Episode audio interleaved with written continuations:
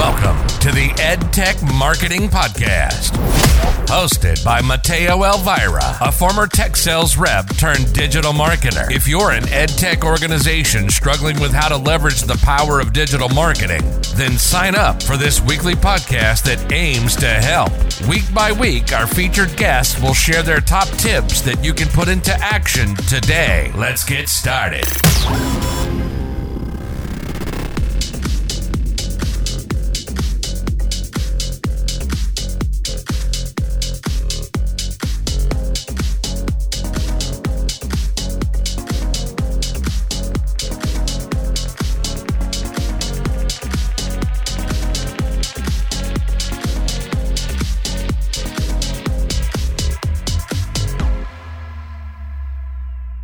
Welcome back, everybody. Welcome to another episode of the EdTech Marketing Podcast. I have some really exciting friends here joining us today. We're kicking off 2024 uh, with some news for the EdTech community. Jacob Kantor, Brett Roar. Hopefully, I pronounced that well.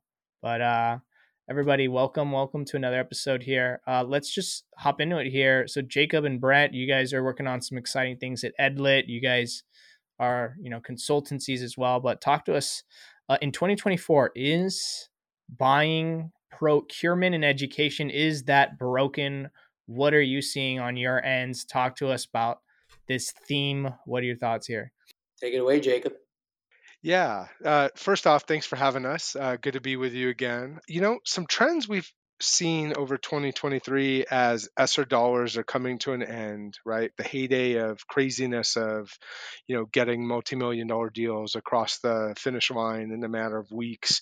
Those days are kind of long gone, right? So a lot of the selling from the ed tech side into a district now reverts back to, you know, what we talked about on our last pod, right? Relationship selling right? Building a relationship, really talking about this is the solution. This is why i'm in the space. This is who i'm looking to impact. This is the, the case studies from folks we've worked with really kind of uh, taking a, a decision maker and a buyer down that path of making the right decision for those their students that they serve right? So what we found over and over again is you know how does that happen right? Like ASU GSV FETC is coming up. There's some great ed tech conferences right? Where you know, does every ed tech provider attend those?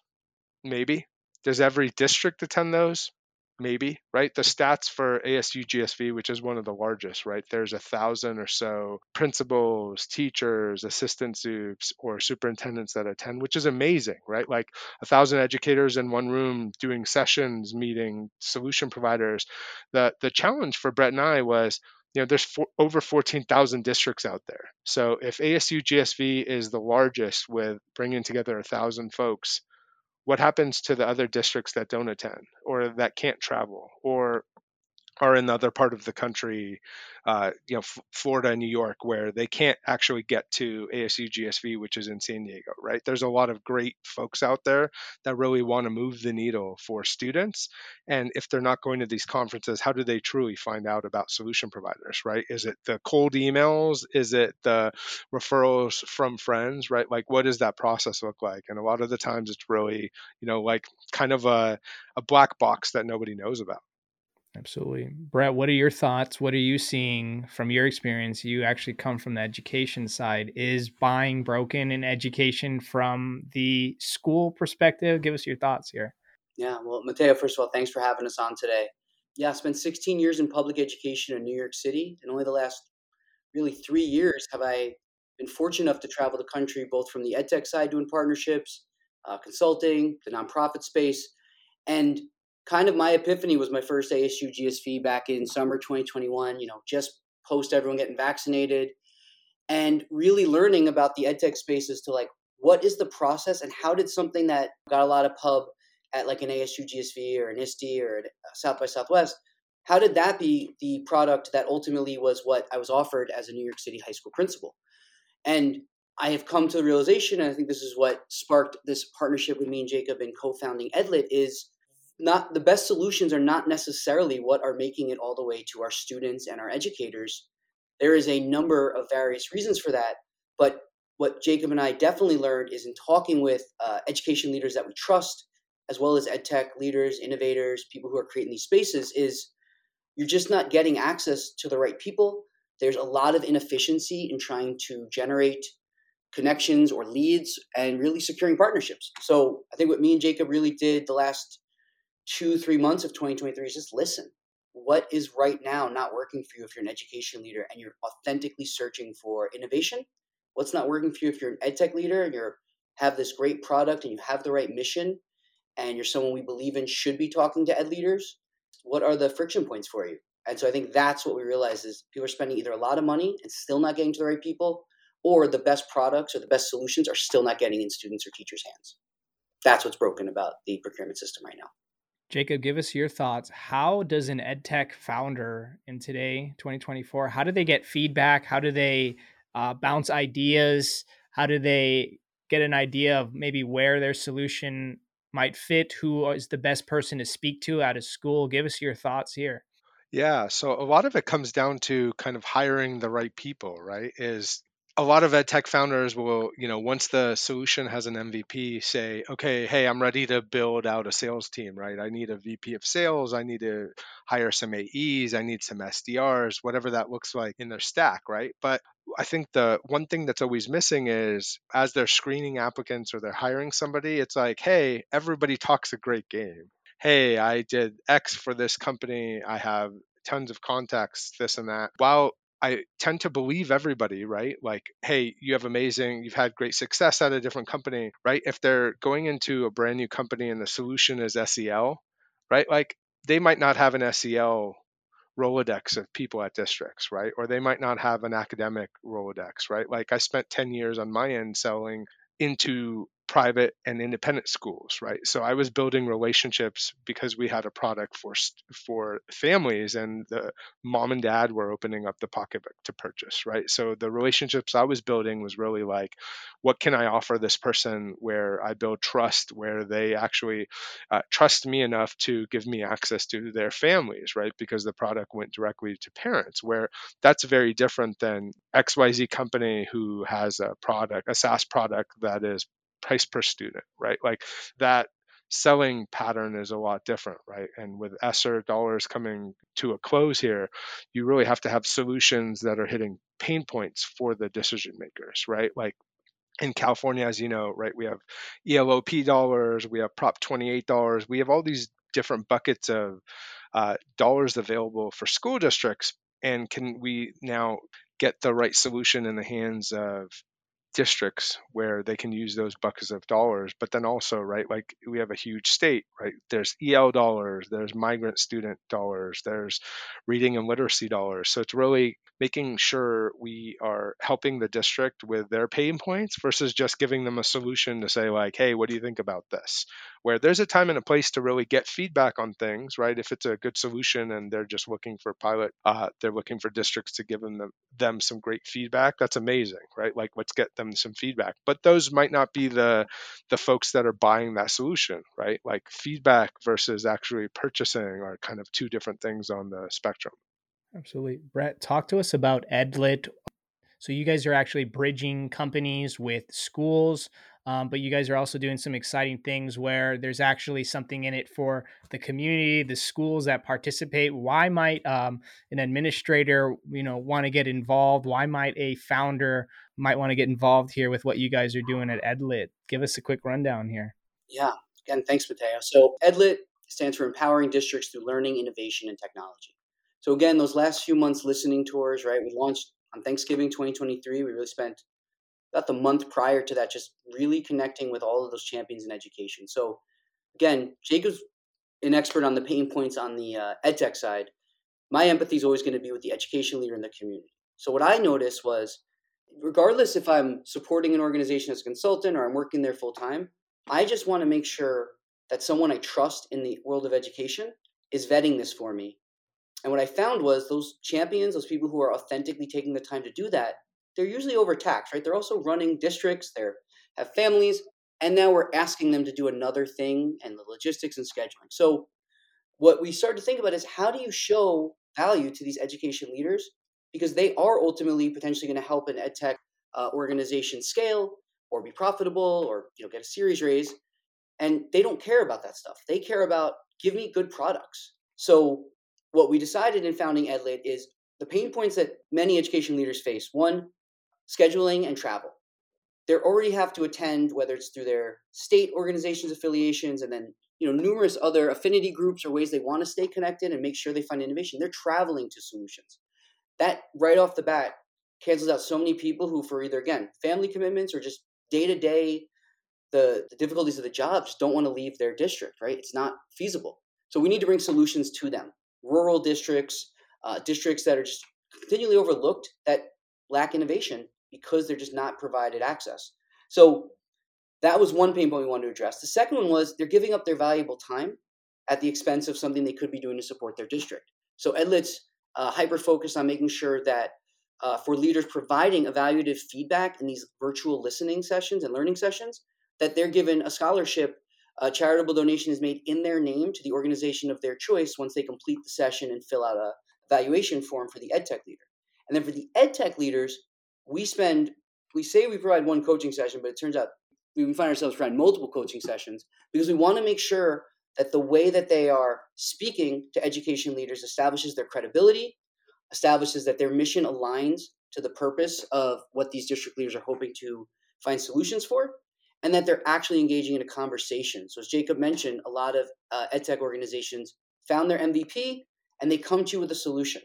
And ed leaders constantly are telling edtech, do not come to me with an, a finished product. Come to me with a work in progress that you're looking to find partners to implement, to learn together with.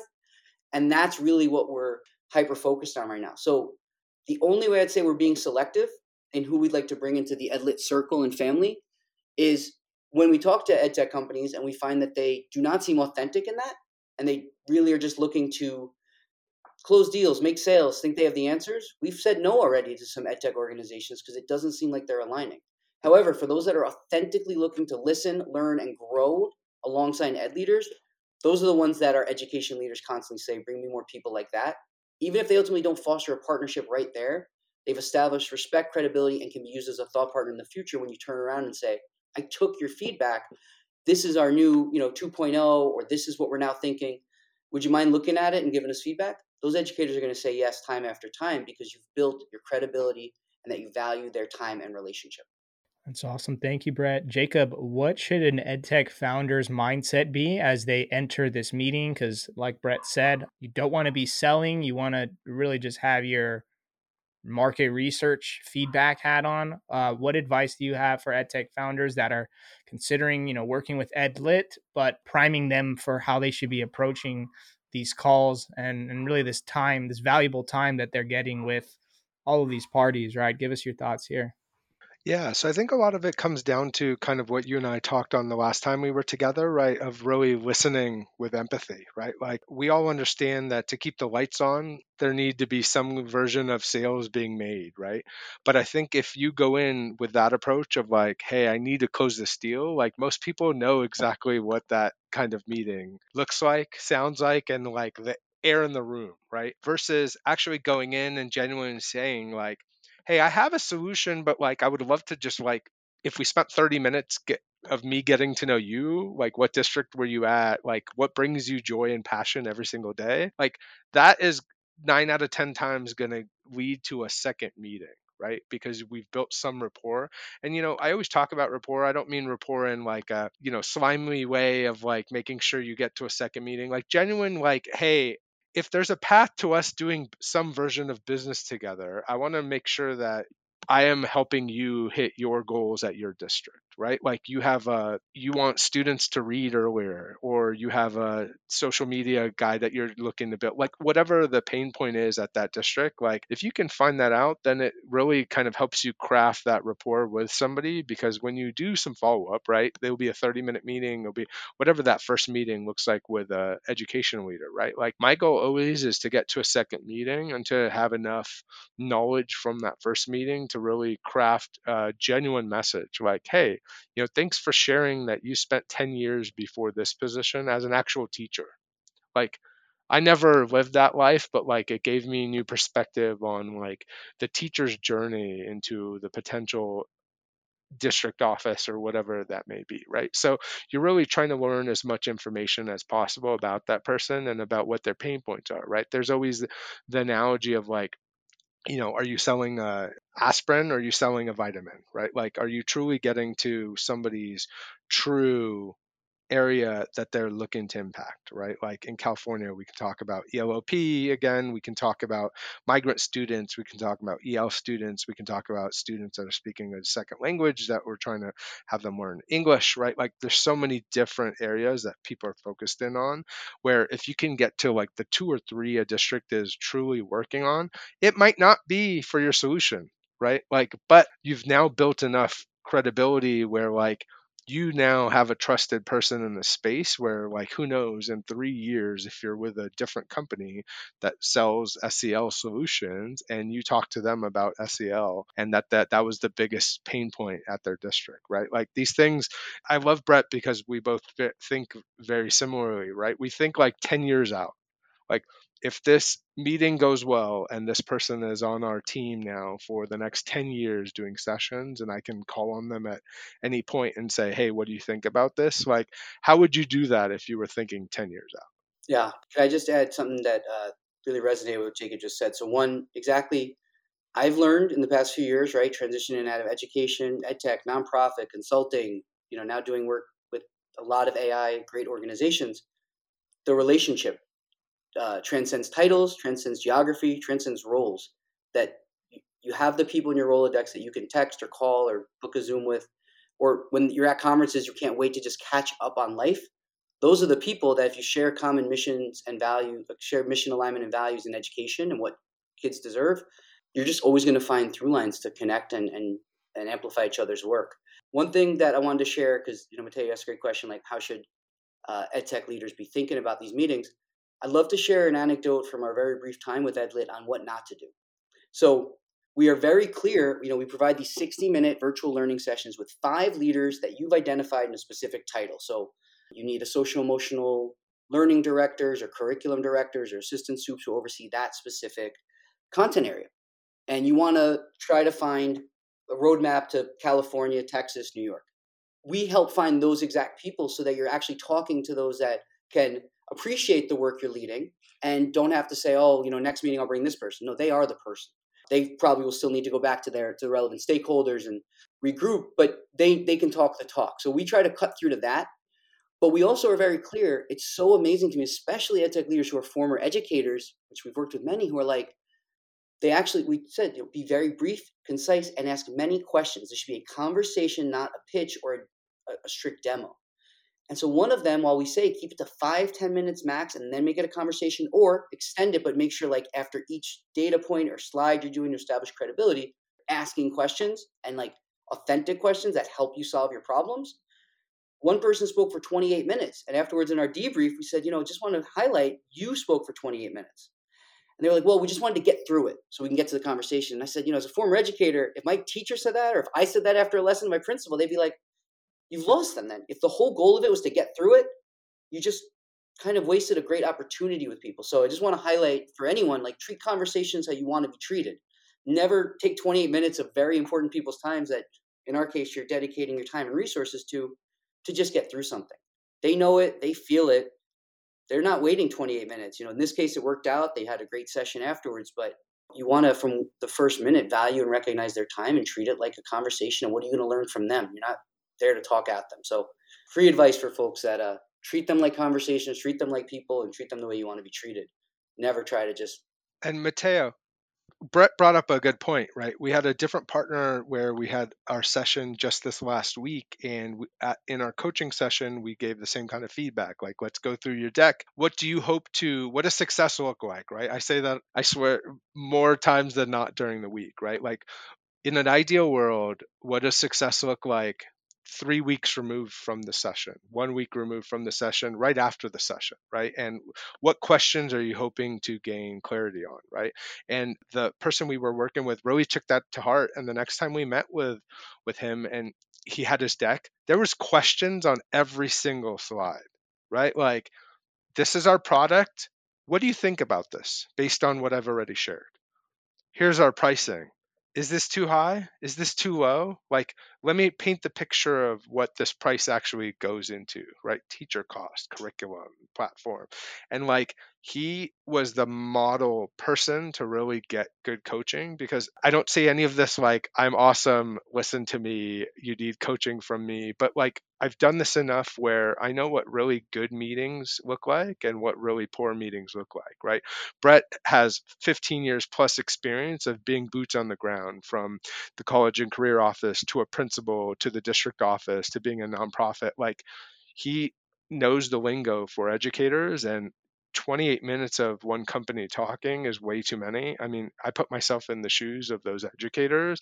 At that point, I'm checked out. Yes, I'm there because I am interested in the solution. Yes, I want to give good feedback, but like almost half of the time really learning about a solution versus being engaged it was like night and day on how the sessions went right? It was really going in saying we're here to truly listen. Yes we want to tell you about the solution because we want your feedback and that's a part of giving you the example of you know what we do why we do it and where we already do this but we're looking for insights from you on how do we bring this to districts like your district. Love it guys. So if anyone's listening please check out edlit they're bridging literally k-12 and ed tech they're doing all the heavy lifting they're getting you the very important people's time on the calendar and you're getting the feedback that you need to grow and just internalize and and leverage for the next one. So love what you guys are doing. For anyone listening that wants to like maybe inquire about scheduling one of those calls or uh, maybe just picking your brain on